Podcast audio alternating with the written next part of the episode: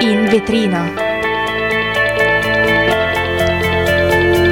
Notizie in trasparenza. Buon pomeriggio e buon martedì, sono le 16.47 e state ascoltando In Vetrina. Io sono Federica E io sono Sharon. e salutiamo Benedetta in regia. Oggi vi porteremo diverse notizie. Partiamo con eh, la COP28 che ha animato eh, i nostri giornali questi giorni per parlare poi del patto di stabilità, la, la Meloni eh, contro la Schlein.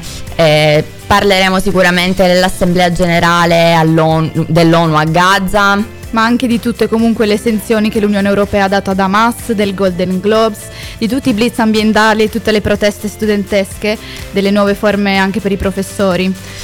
E ovviamente non manca mai l'ospite, ma oggi abbiamo una sorpresa per voi. Infatti ne abbiamo portate addirittu- addirittura due, Giulia Mazzoni e Linda Perotto, esperte AI. Per commentare la puntata eh, scrivete al numero 331 1438923 o sui nostri social chiocciola Radio Yulm. Restate con noi. Radio Yulm.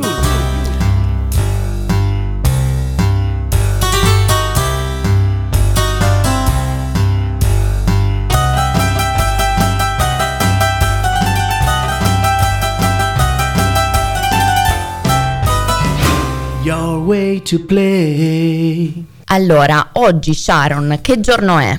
Bene ragazzi, oggi è il 12 dicembre, sono infatti passati 54 anni dal- dall'ultima strage di Piazza Fontana, proprio qui a Milano. Infatti per via di un attentato terroristico presso la Banca Nazionale dell'Agricoltura ci furono 17 morti e numerosi feriti. Ma ora eh, vi portiamo gli ultimissimi aggiornamenti di oggi. Eh, partiamo con Biden che accoglie Zelensky per la terza volta da quando è iniziato il conflitto in Ucraina, quindi chissà che cosa ne verrà fuori quest'oggi. Ma sempre tra le notizie di oggi anche il ministro della sanità di Gaza, che è controllato da Hamas, ha annunciato che il nuovo bilancio dei morti nella striscia è di 18.412, un numero veramente importante e molto grave. Sì, purtroppo continuano a crescere. Ma l'attenzione da Gaza eh, questa volta durante questo periodo è stata diciamo spostata parzialmente eh, a Dubai perché è avvenuto, ha avuto luogo la COP28. Solamente che eh, in questo momento c'è stata una pausa perché infatti nella nuova bozza di accordo sal- eh, salta l'uscita dai fossili e questo diciamo che ha causato parecchio scalpore. Eh, infatti adesso iniziano le trattative. Perché? Perché praticamente Sharon, i paesi schierati ehm, si sono appunto posizionati su due fronti opposti. Ci sono da un lato le eh, pe- petromonarchie quindi eh, i paesi che vivono sui combustibili fossili, tra cui appunto il petrolio, e i paesi europei, ehm, ma una differenza si può fare anche tra i paesi sviluppati e quelli in via di sviluppo, quindi diciamo, ci sono diversi fronti. Ehm, quelli appunto eh, che sono i paesi europei sono ehm, contro il no, il no categorico e per questo hanno detto che non firmeranno a meno che eh, non ci sia appunto eh, un'esclusione, non una riduzione, ma proprio un'eliminazione dei combustibili fossili. Infatti ehm, diciamo che se la sono presa proprio per gli impegni che sono stati presi alla leggera, sono stati eh, generici, è stato citato diverse volte da diversi giornali proprio eh, virgolettato prima o intorno al 2050, quella dovrebbe essere la linea di scadenza che è appunto troppo vaga per farci eh, pensare ad una soluzione realmente concreta. Eh, diciamo che mh, e sulle 21 pagine stilate, nella pagina 5 sono eh, diciamo concentrati quelli che sono i punti su cui vogliono lavorare e che hanno destato più scalpore, quindi eh, ricordiamo che come obiettivo hanno posto appunto i combustibili a zero e basso contenuto di carbonio, l'accelerazione di essi, ma anche delle tecnologie a zero e basse emissioni eh, per eh, ridurre ulteriormente le emissioni di metano. Ehm, per fare ciò ovviamente ci serve lo sviluppo delle infrastrutture e la rapida diffusione di veicoli a zero e basse emissioni. Sì, sicuramente è una questione che anche a noi giovani sta molto al cuore, infatti ci sono state diverse contestazioni da parte degli ambientalisti. Possiamo ricordare quella riportata stamattina dalla Repubblica. Durante la conferenza di Dubai, infatti, un ragazzo è intervenuto con un grande cartello con scritto eliminati i combustibili fossili, salvati il nostro pianeta e il nostro futuro. Quindi da questo sicuramente si può delineare quanto questa questione ci stia a cuore, ma anche quanto eh, ci sia questa necessità di una riduzione Infatti questa manifestazione è proprio nata dopo che da questo testo la parola uscita è stata trasformata in una necessità di riduzione proprio. Certo, e anche al governo italiano ovviamente eh, sta a cuore tutto ciò, infatti anche noi abbiamo partecipato, ma eh, la Meloni, la nostra Premier, è diciamo, impegnata anche altrove con la sua guerriglia. Eh, Meloni versus Schlein. infatti ascoltiamo direttamente la voce della Premier. Per quello che riguarda il MES, guardi, vedo un dibattito molto italiano, se posso dire anche eh, diciamo molto ideologico, eh, testimonia un po' la, eh, la, la, strumentalità di certe posizioni. Leggevo stamattina la segretaria eh, del, del Partito Democratico, Ellie Schlein, che diceva non possiamo tenere ferma tutta l'Europa. Eh, forse la segretaria del Partito Democratico non sa che il MES è uno strumento che esiste, che chi lo vuole attivare lo può tranquillamente attivare e semmai ci si dovrebbe interrogare sulla ragione per la quale in un momento nel quale tutti quanti facciamo i salti mortali per reperire risorse e nessuno voglia attivarlo, semmai quello sarebbe il dibattito da aprire. E l'altra grande domanda che ho da fare ai partiti dell'opposizione è siete stati al governo quattro anni, ma perché non l'avete ratificato se era così fondamentale diciamo, farlo in tempi rapidi? Cioè io penso che la strumentalità di certi dibattiti in chiave interna non tenga conto anche dell'eventuale danno che si arreca all'Italia. Ecco, queste sono state le parole affermate dalla Premier Giorgia Meloni oggi alla presentazione di Foto ANSA 2023. Sicuramente il fatto che anche alla, alla Premier sta a cuore questa situazione è molto strano che la Schlein ha deciso di non ribattere senza misure. Ma infatti eh, ribatte, ma senza mezze misure. Eh, la Giorgia Meloni fa il gioco delle tre carte, cito. Infatti diciamo che quella che mm, eh, le accusa è proprio di essere troppo occupata a difendere una manovra economica indifendibile, a suo dire, e dimenticare i fatti. E, ehm, per di più diciamo che si aggrappa al fatto appunto che su 27 paesi 26 hanno già ratificato le modifiche e sono paesi governati da coalizioni di ogni colore politico, quindi mh, non solo eh, non a maggioranza destra né sinistra, bensì diciamo un vero e proprio mix. E quindi diciamo che a suo dire rimane solo l'Italia eh, perché la destra è prigioniera della sua propaganda ideologica, quindi comunque parole pesanti. Poi oggi sempre tra le notizie abbiamo visto che si sta tanto discutendo la parità sul lavoro che viene proprio vista come un sogno e poco sono assunte con gli incentivi le donne. Infatti il rapporto in app eh, ha stabilito che solo il 40,9% dei contratti incentivati con bonus per le assunzioni va alle donne. Questa è sicuramente una delle questioni di cui si parla penso ormai da generazioni. C'è sempre stato questo strutturale divario con gli uomini, sempre pari a 40-60. Infatti ciò significa che il 40% è stato sempre occupato dalle donne. Eh, Censis eh, ha detto appunto che il nostro paese rimane più che sonnambulo immobile infatti e sono, term- sono state portate a termine diverse somministrazioni eh, alle donne anche con un certo lavoro di part time forzato quasi e sicuramente eh, l'INAP eh, voleva confermare che questa parità 50-50 è appunto come detto prima rimasta un sogno anche se effettivamente andando a guardare i contratti i vari bonus non hanno aumentato questa percentuale, questo dato.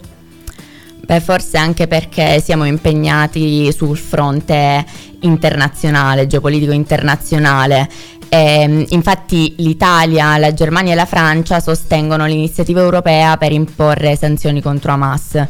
Ma c'è un'eccezione nel nostro paese. Infatti eh, Antonio Tajani, il ministro degli esteri, ha spiegato di opporsi a bandi contro i coloni estremisti, pur condannandone le violenze.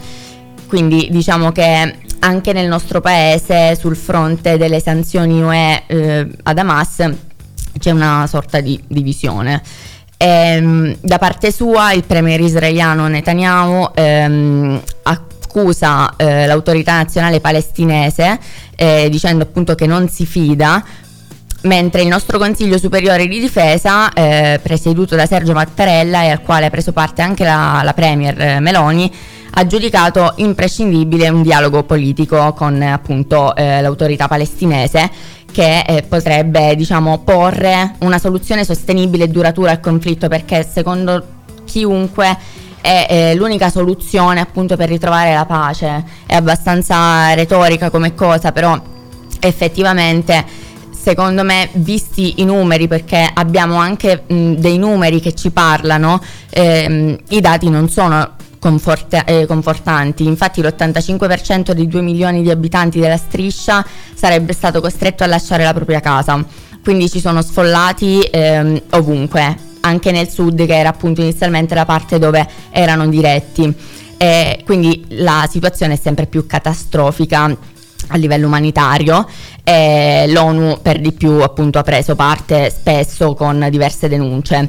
E, ehm, nei cunicoli di Gaza, come abbiamo constatato ultime, dagli ultimi aggiornamenti che prima Sharon ci hai dato, appunto dei mh, mm, più di 18.000 morti, eh, restano anche 137 ostaggi, ostaggi israeliani che i terroristi dichiarano eh, morti a meno che non ci sia un cessate il fuoco permanente. Quindi comunque diciamo che vediamo anche una volontà di pace da parte dei terroristi, per fortuna.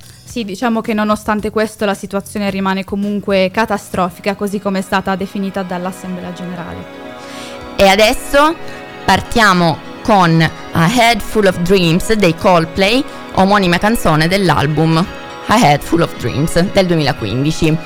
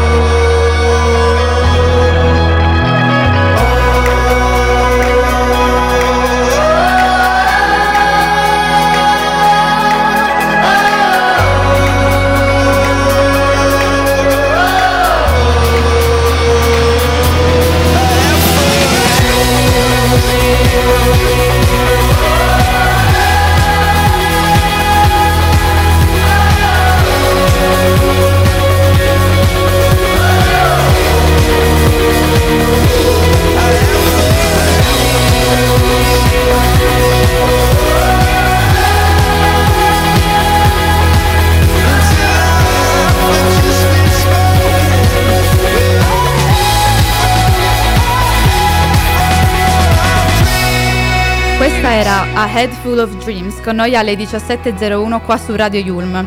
Vi ricordiamo che tra l'altro i Coldplay all'Olimpico faranno 4 sold out nelle date del 12, 13, 15 e 16 luglio 2024.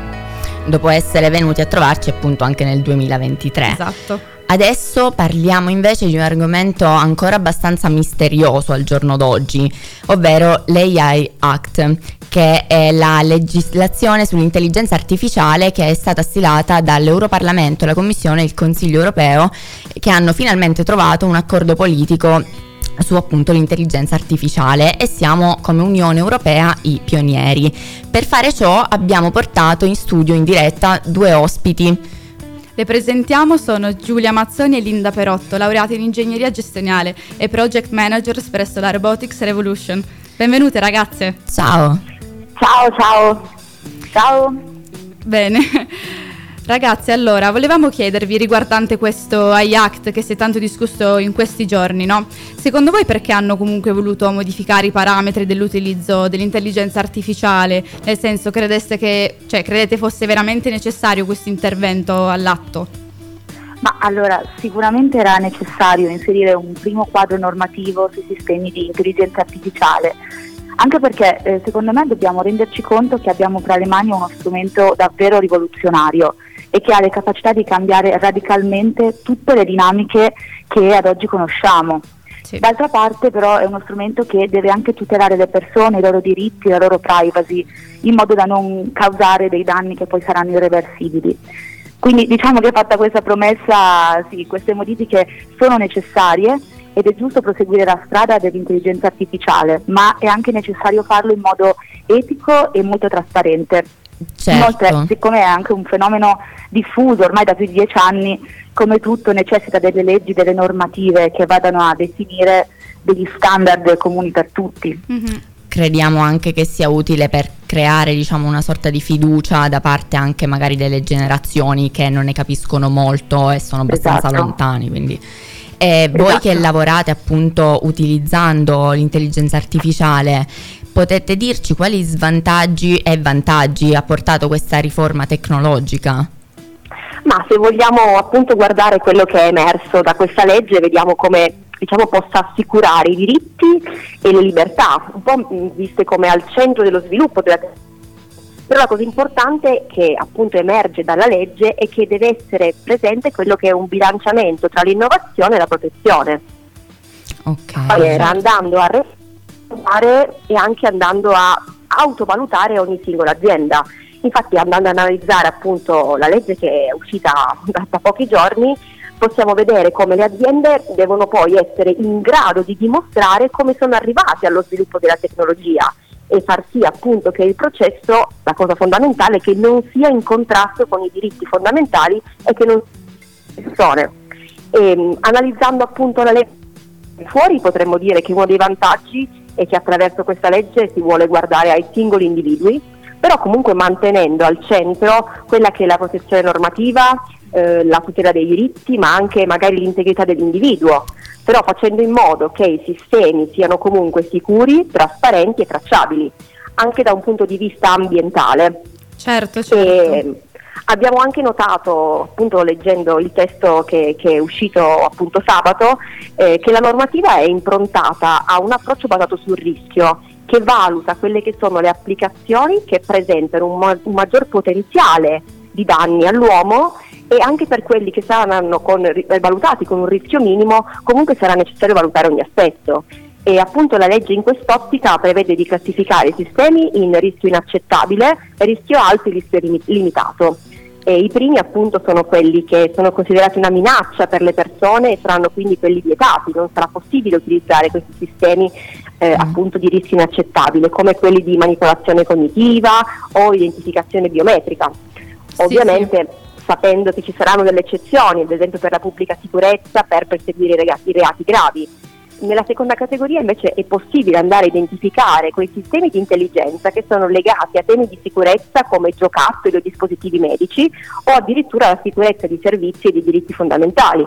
Ad Chiaro. esempio, non lo so, mi viene in mente le infrastrutture critiche e in questo caso sarà proprio necessario invece far sì che ci sia una, valutaz- una valutazione sia quando verranno immesse sul mercato ma anche durante il loro ciclo di vita.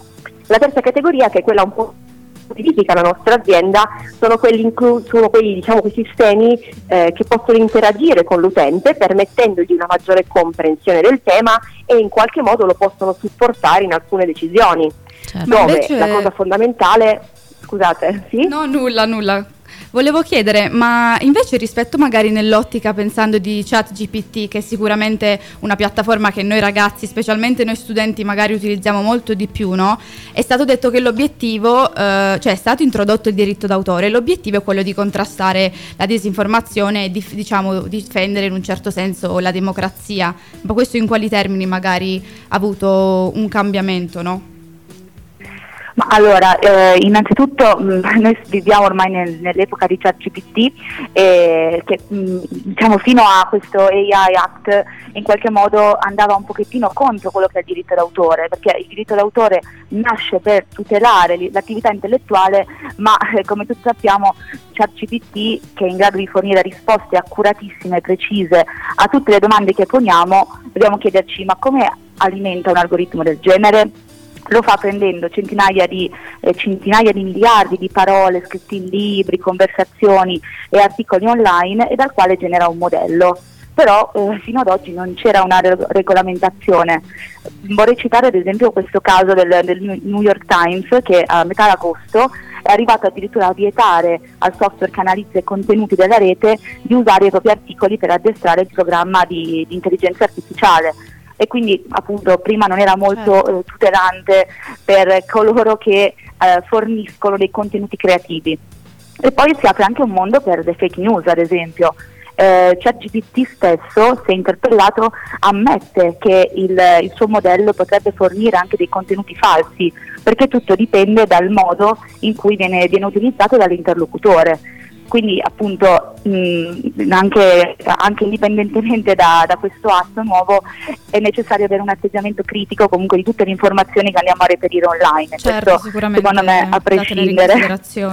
e esatto. a livello professionale, personale, Giulia Mazzoni e Linda Perotto, che effetto ha avuto questo act su un'azienda come la vostra in cui lavorate? Cosa comporta per, per appunto allora, il vostro lavoro? Per quanto riguarda la nostra azienda in realtà mh, direi che non ci sono dei grossi impatti, infatti, infatti perché eh, l'azienda si pone come un'utilizzatrice dei sistemi di intelligenza che sono già consolidati.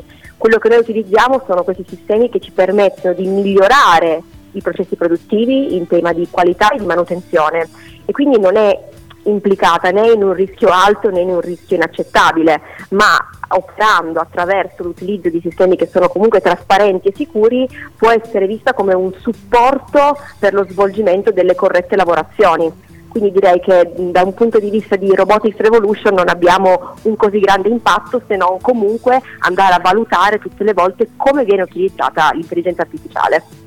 Capito, sicuramente sarà anche di supporto, insomma. Grazie mille per il vostro intervento, Giulia Pazzoni e Linda Perotto, ehm, project managers presso la Robotics Revolution. Eh, sono state qui con noi a Radio Yulm. Grazie mille Grazie e buona serata. Allora, invece ora andremo ad ascoltare una canzone molto famosa che ha vinto diversi premi, tra cui il Grammy Awards, Radioactive degli Imagine Dragons, qua su Radio Yulm vi consigliamo di guardare il video perché tra i premi è stato assegnato proprio quello per la miglior performance rock, quindi anche noi adesso ce la godremo e balleremo, ci scateneremo proprio con questa musica rock. Rimanete in ascolto.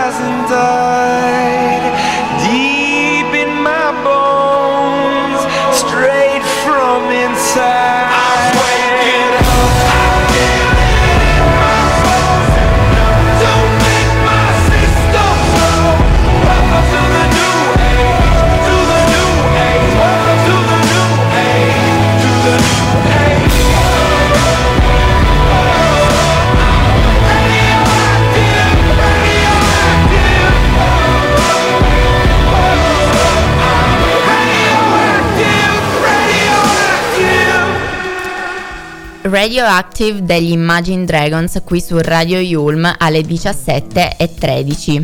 Tra le notizie del giorno qualcosa di un attimo più leggero magari, questa mattina alle 9 si è tenuta l'assemblea, l'assemblea di Confagricoltura con la presenza anche del Presidente della Repubblica Mattarella, Salvini e Lollo Brigida. Dobbiamo essere orgogliosi per il livello di qualità e di produzione di ricchezza raggiunti per la rivoluzione sociale. Queste sono state le parole di Mattarella e tra l'altro ha riferito che sul conflitto in Ucraina parla di un uso spregiudicato di Mosca della risorsa alimentare, tanto che vengono utilizzate proprio come un'arma strategica. Il cibo eh, risulta essere diventato proprio un'arma di guerra piutti- piuttosto che un diritto universale, come giusto che dovrebbe essere. Sicuramente stamattina si sono trattate diverse questioni, tra cui quella dell'intervenire sulle condizioni di vita degli agricoltori, che ad oggi nel 2023 risultano essere quasi... Eh, drastiche come erano molti anni fa. L'obiettivo primario sicuramente è quello di accrescere la qualità della produzione agricola, è stato detto questa mattina, per soddisfare tutti i bisogni della popolazione. Diciamo che la guerra sta comunque eh, indicando l'obbligo di coltivare la terra e non perdere questa vera e propria tradizione che abbiamo.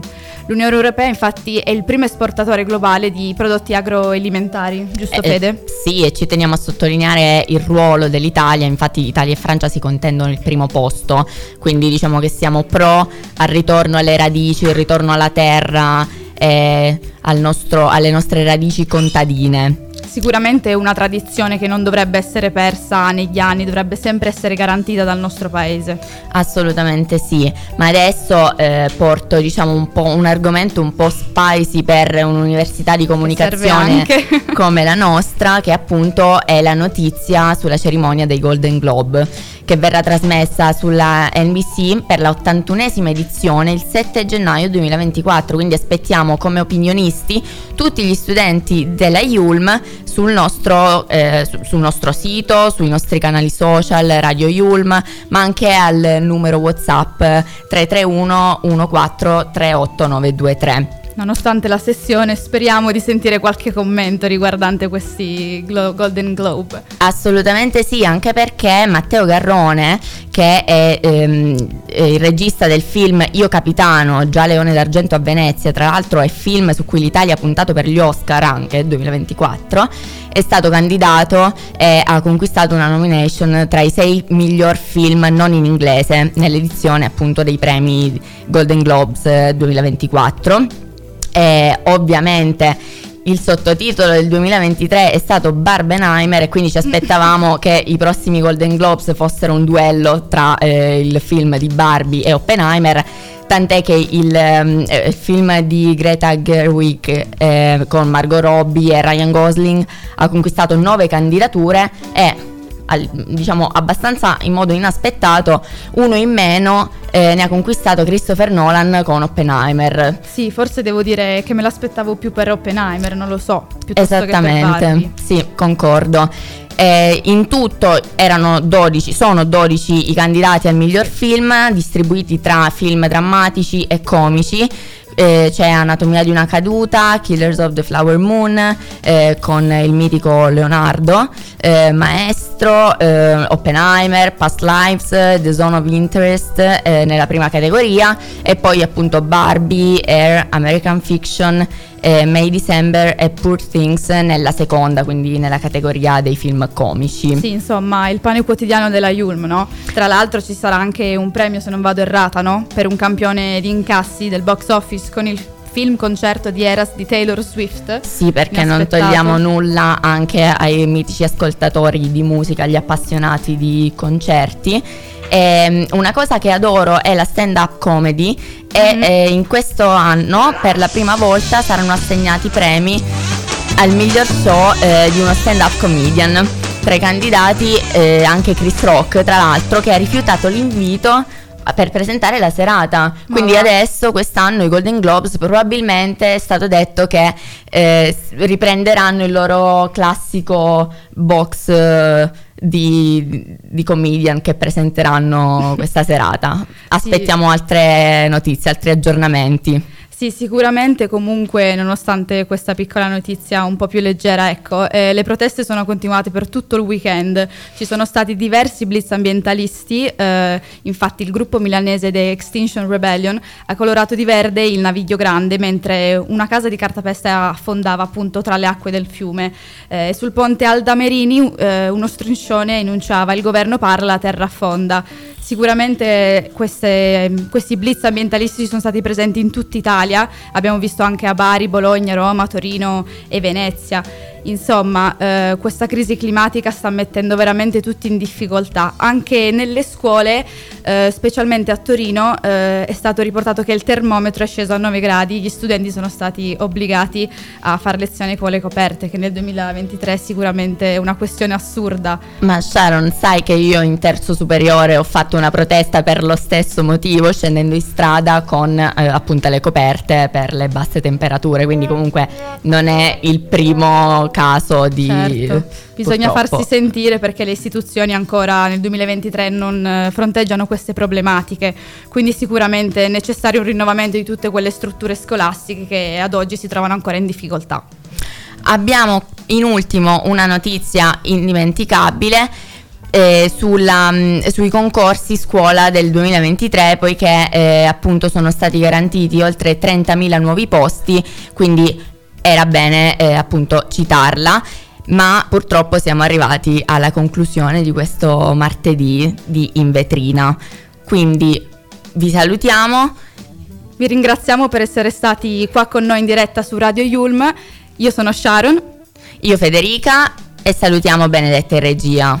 Una buona serata da Radio Yulm.